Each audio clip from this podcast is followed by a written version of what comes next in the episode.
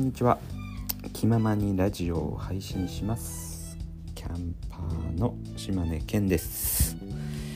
えー、っとですね先日、えー、リサさんがですね強烈なイメージの英会話の先生との話を通して学んだことということでラジオを配信していました。えー、と内容は簡単に言うと2点、まず1個目、えー、ドリームキラーの逆。えっとね和歌山のよし君の言葉で言うとドリームサポーターっていうらしいんですけどね、えドリームキラーの逆はドリームサポーター。ドリームサポーターの中に自分自身を置こうと。っていうのと2つ、え実現したらまあ、夢が実現したら人を応援しようよと。パッションを伝える。っていうことをこの2点のお話を、えー、してくれています。本当にね、あのー、非常にためになる話というかあこういうことあるよなっていうようなお話されてますんで、えー、ぜひね皆さんリサさんのラジオ、えー、聞いてもらえたらなと思います。でえ、っとそのリサさんのラジオを聞いて実際にねあ本当自分で置き換えた時にあの自分この2点えー、っとこの2点で自分の夢が叶ったなっていうことがあったんでそれをね今日は、えー、説明紹介したいと思います。えっ、ー、とね実はねこれ昨日夢、えー、夢が叶ったことが一つありまして、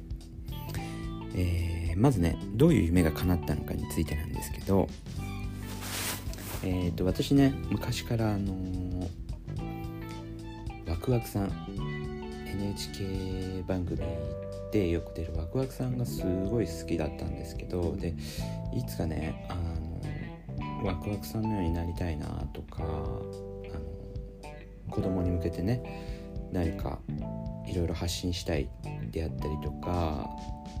楽しむっていうことを子供たちになんか伝えたいなっていう夢がありました。でえー、っとまあ昨日それが実現したんですけど実はねあのキャンパーの中でアース B さん木下薫さんという方がいらっしゃるんですけどあのその方はですね、えー、コード、えー、か香りの道と書いてコードですねを、えー、昔から、えー、行動家として、えー、活動されていらっしゃる方がキャンパーの中にいます。で、えー、実際にね キャンプ内でもイベントを開催してくださって、えー、お香のね本当に簡単な作り方っていうのを、えー、キャンプのキャンプを通じて教えてくれています。で私そのキャンプでのイベントに参加してで実際ねあの今度石巻で、えー、家族向けにこういう講座があるんですけどどうですかみたいな感じであの発信してたんですね薫先生が。であこれって自分がやりたいことだったよな子供の前、えー、お父さんお母さんの前で、えー、楽しいなんかものづくりをこうなんですかね紹介するそれを実現できるんだっていうので、えー、ぜひやらせてくださいと。いうふうに、えー、あれいつだったかな？ちょっとねイベントがいつだったか忘れたんですけど去年の8月とかそれぐらいですかね、えー、8月とか9月ぐらいですかね。で時は流れてですね昨日本当にその石巻の、えー、講座で、えー、香り、えー、コードですね。練り語を作りましょうっていう講座の先生として、えー、オンライン上ですけどねあの講座を務めさせていただきました。でねこれなんでこんだけ夢が叶ったのかっていうとやっぱりねえー、ライフスタイルデザインキャンプというまず、えー、ドリームサポーターがもうなんだろうたくさんいるこの場所に自分が身を置いていったこと。プラス、えー、アース B さん木下薫先生が非常にねあのこう香りを親しみやすいようにしたい。みんなに親しみやすいようにしたいっていうパッション。そして、えー、私のそういっ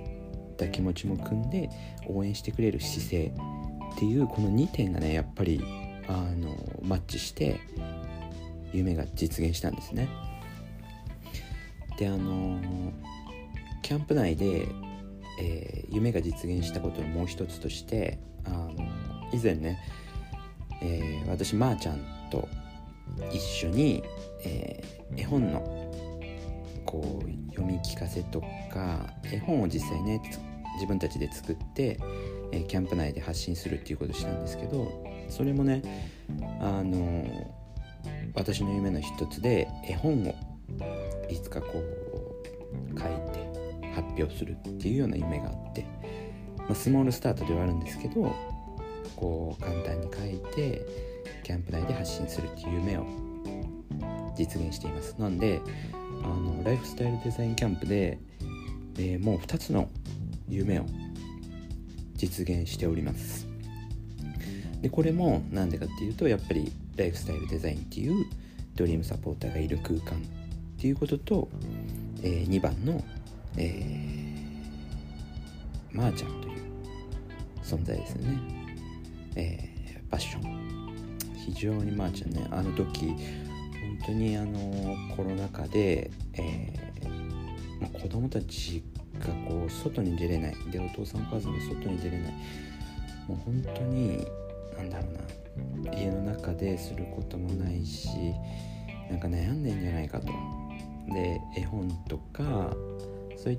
たツールはあるんですけどもう何回も読むとやっぱりお子さんもね飽きてきたりとか。でじゃあ新しい絵本買いに行こうかって言ってもなかなか外にも出れない。っていう中でじゃあ絵本作って発信してあのみんながねなんかコロナ禍だけど楽しめるっていう場を提供したいっていう熱い気持ちが、えー、私のじゃあ絵本読み聞かせの絵本とかどうですか？みたいなことをまーちゃんにポロッと言うとまーちゃんがそれいいですね。ぜひやりましょうって言って。もうねあのー、私はどうだろう。100%の気持ちでこう言ったわけではなくて、まあ、こういう風なのもいいんじゃないかなっていうのでこう伝えたところまーちゃんがもうね「いけいけいけいけ」っていう感じであのー、非常にねパッションを私に伝えててくれてこうそれもね実現したっていう絵本を作って発信するっていうことが実現しました。当初はねあの私が絵を描いて発信するっていうよりもあのすでにあの市販されてるような絵本を使って読み聞かせをする予定だったんですけど、えー、いろんなね出版社さんに確認というか、えー、使っていいですかと。なんか使えそうな絵本とかないですかっていうのを私から聞いたんですけどえー、っとね出版社さんが6社ぐらいあったかな。その時は。で6社ぐらいに結構問い合わせして、えー、メールだったり電話だったりで聞いたんですけどやっぱりね著作権等の問題でちょっと難しいですねとかって言われました。でねまー、あ、ちゃんの気持ちも強いしで自分の絵本を描きたいっていう一つの夢もあったんでじゃあ自分で作りゃいいやっていうので、えー、夢が実現したっていうね。キャンプ内ではなんでもう2つの夢を実現してます。なんでこれってあのリサさんが言うやっぱりドリームサポーターの中で身を置くっていうこととあとはうん。人を応援したりだとか、えー、パッションがある人とこ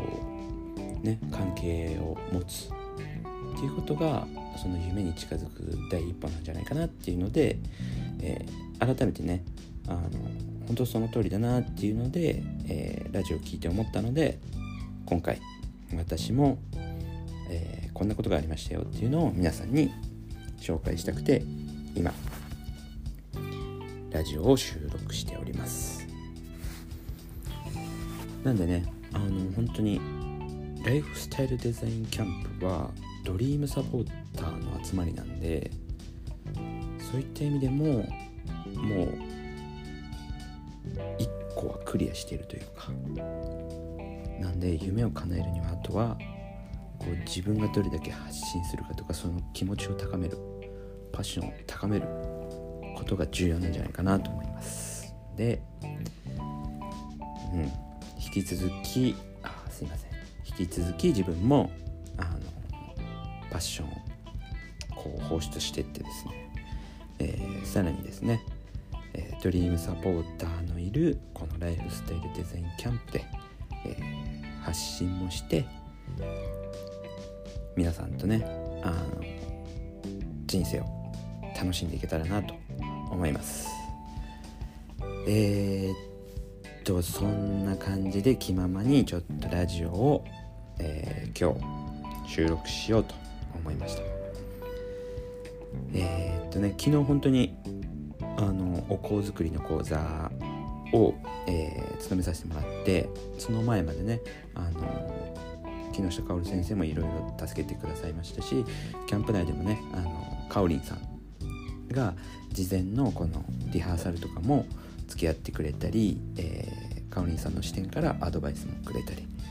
本当にねあのありがとうございます。皆さん。あのなんかね非常に力をもらってますんで、えー、引き続き皆さんもこのライフスタイルデザインキャンプを楽しんだりえー、っとなんだろうな。人生を楽しんだり。うん。ちょっとね何が言いたいか分かんなくなってきてますけども。はい。とにかくリサさんのラジオから私こんなこと感じましたっていうのを今日は、えー、話したくて収録しました。2回言ってますよね。はい。ではまた、えー、ラジオ撮る機会があればまた会いましょう。それではまたね。